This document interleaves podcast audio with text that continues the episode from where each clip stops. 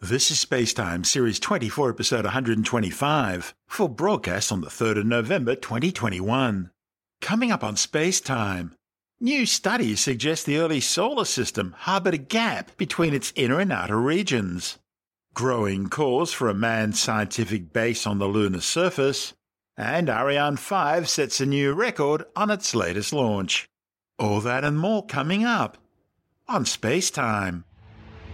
Welcome to Space Time with Stuart Gary.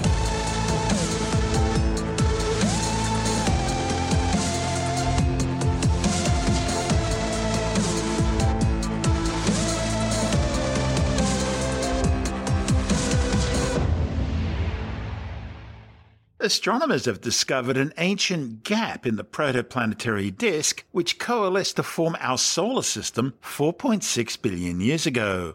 The findings, reported in the journal Science Advances, are based on a new analysis of ancient meteorites. It suggests that a mysterious gap existed around 4.567 billion years ago, roughly where the main asteroid belt is today, between the orbits of Mars and Jupiter.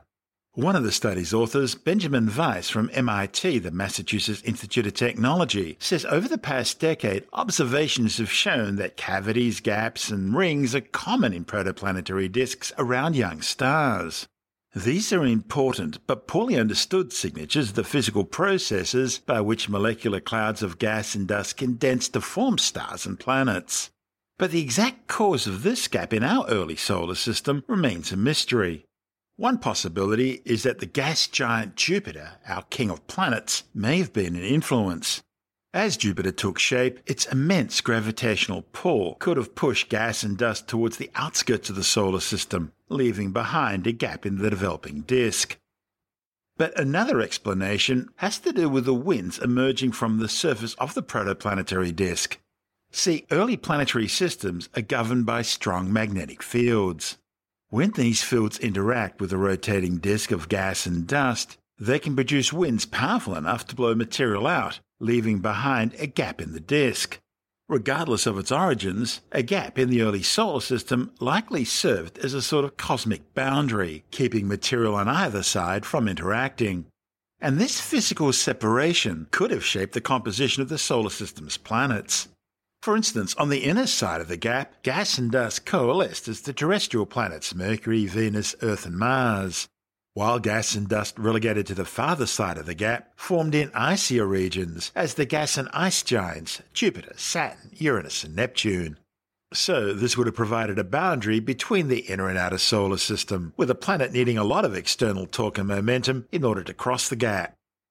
The new findings are based on the discovery of a curious split in the composition of meteorites which have made their way to Earth. These space rocks originally formed at different times and locations as the solar system was taking shape. Those that have been analysed exhibit one of two isotopic combinations. In fact, rarely have meteorites been found to exhibit both, a conundrum which has become known as isotopic dichotomy and this dichotomy may well be the result of a gap in the early solar system's protoplanetary disk. Weiss and colleagues analysed meteorites for signs of magnetic fields. As a young planetary system takes shape, it carries with it a magnetic field, and the strength and direction of that field can change depending on various processes within the evolving disk. As ancient dust gathered into tiny grains known as chondrules, electrons within these chondrules aligned with the magnetic field in which they formed.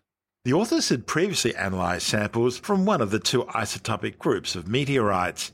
These ones, known as non carbonaceous, are thought to have originated close to the Sun. The new research looked at whether the magnetic field would be the same in the second isotopic group, known as carbonaceous meteorites, which are thought to have originated further out in the solar system.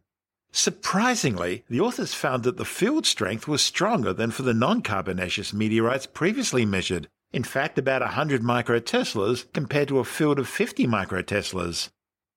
As young planetary systems are taking shape, scientists expected the strength of the magnetic field would decay with distance from the Sun. A planetary system's magnetic field is a measure of its accretion rate, or the amount of gas and dust it can draw into its centre over time. Based on the carbonaceous chondrule's magnetic field, the solar system's outer region must have been accreting much more mass than the inner region.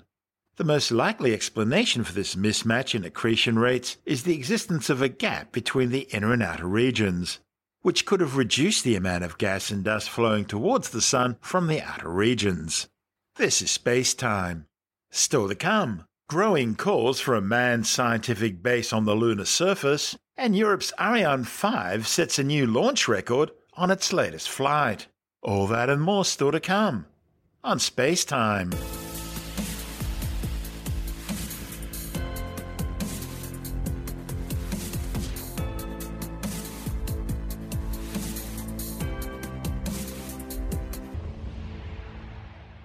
A meeting of 350 astronomers and gravitational wave scientists have agreed to support proposals for the development of a manned scientific observatory on the lunar surface. The first international workshop on gravitational wave detection on the Moon brought together leading experts in the field of gravitational wave physics, planetary sciences, and lunar exploration. They discussed the geophysical properties of the Moon and the opportunities a lunar observatory would provide for research into fundamental physics and astronomy.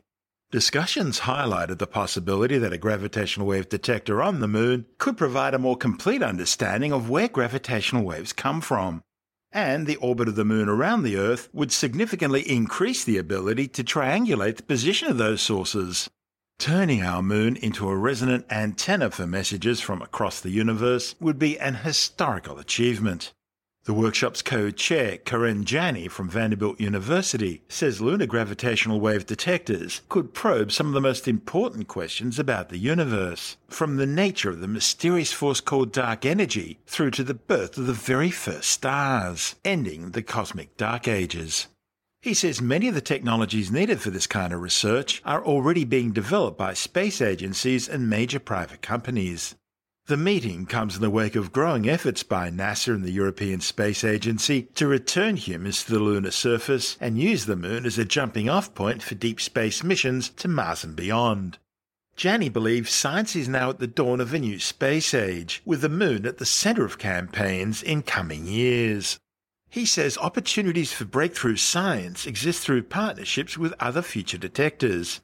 Jani believes it's only a matter of time before graduate students start taking shifts on the moon. The idea is to put a gravitational wave facility uh, that can see this whole dark side of the universe that we had not seen as a, as, a, as a civilization. We figured out that the moon is perhaps the best place in our solar system to actually find that. So the idea is to uh, you know go to the moon, return back, build facility there, and detect gravitational waves. The moon is almost like a natural place meant to detect gravitational waves. The environment there itself is vacuum, so you could put something on the surface and still have better vacuum than the best we have on Earth. On top of that, uh, there is no environmental um, disturbances like we don't get wind we don't have lightning we don't have earthquakes. I mean, we have moonquakes but they're not so strong and often. We are pretty in a in a secured location once we put there. The final benefit as of now is there is no human noise. I mean we don't have heavy machineries there we don't have aeroplanes and helicopters or you know, trucks going around. So wherever we put our instrument it is going to have like this uh, sort of spiritual quietness needed to detect uh, gravitational waves. It is in coming years, it is possible to have infrastructure on the moon in the same scale as we have at some more challenging locations on Earth, let's say the South Pole, you know, where we have a particular science laboratories there. The United States has a big presence. In the same sense, we hope to have moon as a place where you know not that we want to go often, but at least we could have scientific instruments. So once we overcome this barrier of landing on the moon, there is a whole new window that opens for our civilization uh, to probe the laws of the universe. That's Karan Jani from Vanderbilt University. And this is Space Time. Still to come, Europe's Ariane 5 sets a new launch record on its latest flight.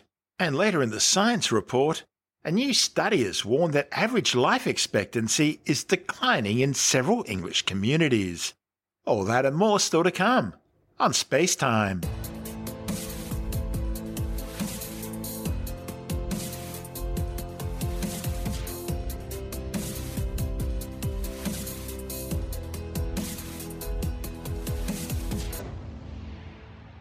European Ariane 5 rocket has launched its heaviest payload yet into geostationary orbit. Mission VA255 blasted off from the European Space Agency's Kourou spaceport in French Guiana, carrying the SES 17 and Syracuse 4A telecommunications satellites, which have a combined mass of 10,263 kilograms. 10, 9, 8, 7, 6, 5, 4, 3, 2, 1, top, allumage moteur Vulcain. Allumage des deux EAP et décollage VA255, Ariane 5 launcher has just successfully completed its liftoff. Other equally important steps are still to come. These include the separation of the two satellites on board, Syracuse 4A and SES 17, which should reach their geostationary position in about 30 minutes. Is that correct, David? Yes, that's right. David, you are also connected with Kourou via an earpiece where the CVI transmits all the information concerning the evolution of the emission. What is the CVI and, and how does it work? Yes, uh, I have uh, a direct link with the CVI team, uh, a team located in Kourou who receives the real-time flight data sent by the launcher to the tracking stations. And uh, right now, they confirm that all the parameters are are as expected. These parameters include the altitude, the velocity, the engine parameters. So at two minutes. 19 seconds from liftoff. The CVI should announce, am I right, the separation of the boosters? Is that the first thing? Yes, How that's right. important is this step for the mission, David? Yes, in a few seconds, the, the booster separation should take place. The uh, launcher will have gone through most through the most stressful part of the launch. Stressful. Yes, in terms of mechanical loads, dynamic pressure, and the booster separation will be at around 65 kilometers and traveling at the speed of Mach 6.5. So it should come up in just a few seconds. Yep, we've seen it now. Yes, we have the confirmation Brilliant. of the separation. Yes. Okay, so this stage is the first of many, and in a few seconds, Ariane will be at an altitude of 110 kilometers, and the DDO will then be announcing the separation of the fairing. What can you tell us about this particular stage, David? Yeah, so at 110 kilometer altitude, the atmosphere has become really thin. Only a few air particles remain. So at this point, the fairing, which is there to protect the satellites from the atmosphere, the heat, and the sound at liftoff, and during the ascent, is no longer needed. So it is jettisoned to, to save weight. So this again should uh, happen in just about 10 seconds. This is an important moment as well. Well, every stage is important, every phase. We're just waiting now, a couple of seconds for the separation of the fairing. 318, there we go. Séparation de la coiffe. And So- we have the confirmation from confirmation. the DDO as Brilliant. well. So by separating from its fairing, Ariane 5 what will now be approximately two tons lighter, which is a significant weight in flight. La trajectoire est nominale. SES 17, one of the two satellites launched tonight, had a launch mass of more than six tons, and it is one of the 10 heaviest telecommunication satellites launched by Arianespace since its creation. Yes, that's right. Yeah. So at this stage of the launch, we have a launcher that weighs what and is traveling at what speed? Well, in terms of mass, the launcher was about 780 tons at liftoff. Right now, we have only about 149 tons left. And the speed is about 2.7 kilometers per second, which is about a third of what we need to reach. At the end of the flight, we will be about 9.3 kilometers per second. The 6,411 kilogram SES 17 built by Thales Alenia Space was the first to be deployed. The satellite will provide almost 200 Ka band spot beams of mixed sizes, providing broadband coverage over the Americas, the Caribbean, and the Atlantic Ocean, with special optimization for commercial aviation. It was followed minutes later by the deployment of the 3,853 kilogram French military Syracuse 4A communications satellite. Syracuse 4A will provide secure communications between French armed forces and will also support NATO and European led operations. Both satellites carry enough fuel for a design service life of 15 years.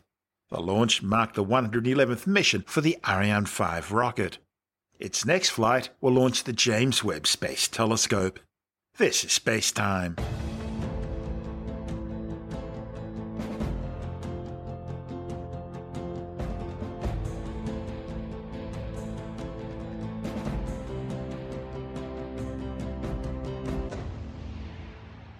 And time now to take another brief look at some of the other stories making news in science this week with a science report. A new study has shown that a substantial number of English communities experienced a decline in life expectancy between 2010 and 2019. That's prior to the spread of COVID 19. The findings reported in the Lancet Medical Journal show that in the five years before the pandemic, that's 2014 through to 2019, life expectancy went down in almost one in five British communities for women and one in nine for men. The researchers from Imperial College London also found that communities with the lowest life expectancy, below 70 and 75 years for men and women respectively, were typically situated in urban areas in the north of England. Declines in life expectancy used to be rare in wealthy countries like the UK, and it usually only happened when there were major incidents like wars or pandemics. So, although recent data from the Office of National Statistics found that life expectancy for men in the UK had fallen for the first time in 40 years due to the China virus, the new research shows that life expectancy was already declining in many communities years before the current pandemic began. Communities with the lowest life expectancy were typically located in urban areas in the north, including Leeds, Newcastle, Manchester, Liverpool, and Blackpool. On the other hand, communities with the highest life expectancy in the UK were often based in London and the surrounding home counties. A new study shows that a fatty acid found in plants, including soybeans, nuts, canola oils, and flaxseed, is associated with a lower risk of death. The findings, reported in the British Medical Journal, are based on 41 studies looking at a polyunsaturated fatty acid known as alpha linolenic acid and how its consumption affected the risk of death from all causes, including heart disease and cancer. Researchers say a high intake of alpha linolenic acid was associated with a 10% lower risk of all cause death, an 8% lower risk of cardiovascular disease, and an 11% lower risk of coronary heart disease. However, the researchers also found the risk of cancer appeared to be slightly higher, and so more research is needed to clarify this aspect. Archaeologists have uncovered a unique Second Temple era purple and lilac amethyst seal at a dig site near the western wall wailing wall of the Temple Mount in Jerusalem. The impressive 10mm oval seal, which would have been worn as a ring, bears the image of a dove and a branch of a persimmon plant.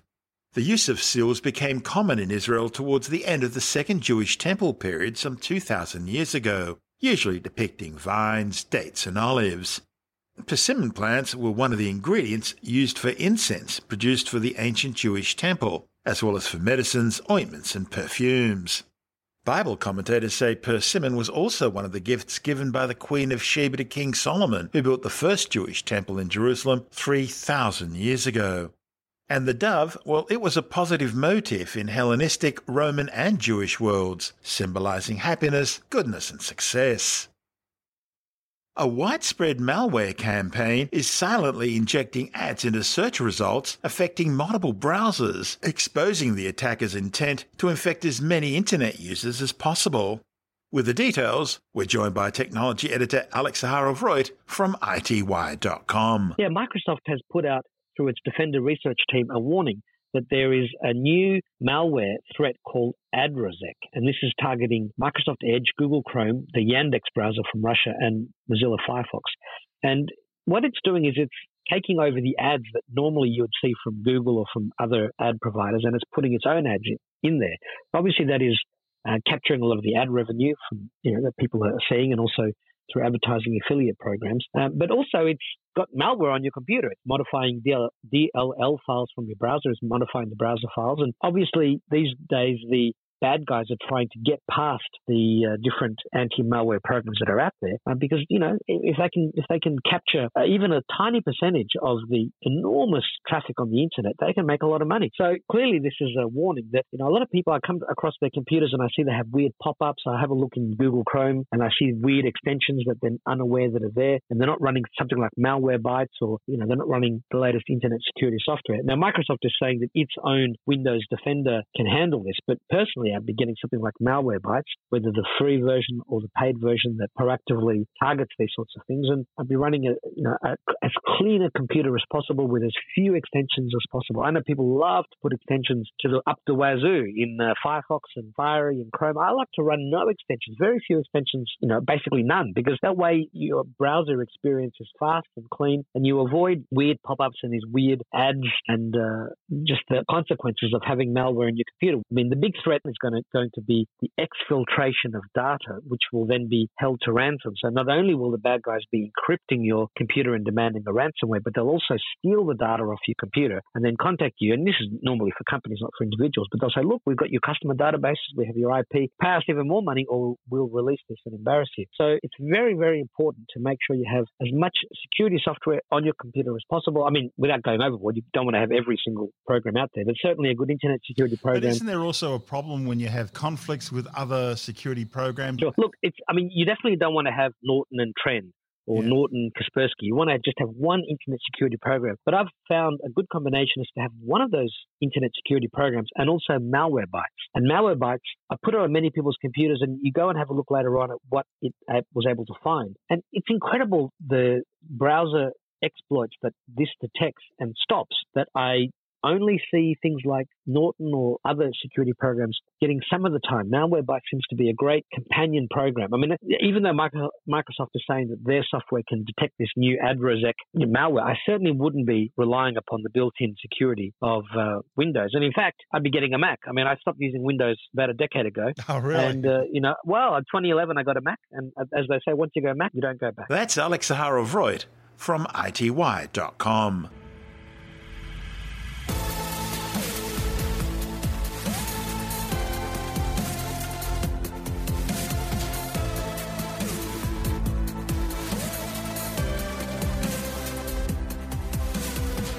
that's the show for now. Spacetime is available every Monday, Wednesday, and Friday through Apple Podcasts, iTunes, Stitcher, Google Podcast, Pocket Casts, Spotify, Acast, Amazon Music, Bitesz.com, SoundCloud, YouTube, your favorite podcast download provider, and from spacetimewithstuartgary.com. Spacetime's also broadcast through the National Science Foundation on Science Zone Radio and on both iHeartRadio and TuneIn Radio and you can help to support our show by visiting the Spacetime store for a range of promotional merchandising goodies. Or by becoming a Spacetime patron, which gives you access to triple episode commercial free versions of the show, as well as lots of bonus audio content which doesn't go to air, access to our exclusive Facebook group, and other rewards. Just go to spacetimewithstuartgary.com for full details. And if you want more space time, please check out our blog, where you'll find all the stuff we couldn't fit in the show, as well as heaps of images, news stories, loads of videos, and things on the web I find interesting or amusing. Just go to spacetimewithstuartgary.tumblr.com. That's all one word, and that's Tumblr without the E. You can also follow us through at Stuart Gary on Twitter, at Spacetime with Stuart Gary on Instagram, through our Spacetime YouTube channel. And on Facebook, just go to facebook.com forward slash spacetime with Stuart Gary. And Spacetime is brought to you in collaboration with Australian Sky and Telescope magazine, your window on the universe. You've been listening to Spacetime with Stuart Gary. This has been another quality podcast production from Bitesz.com.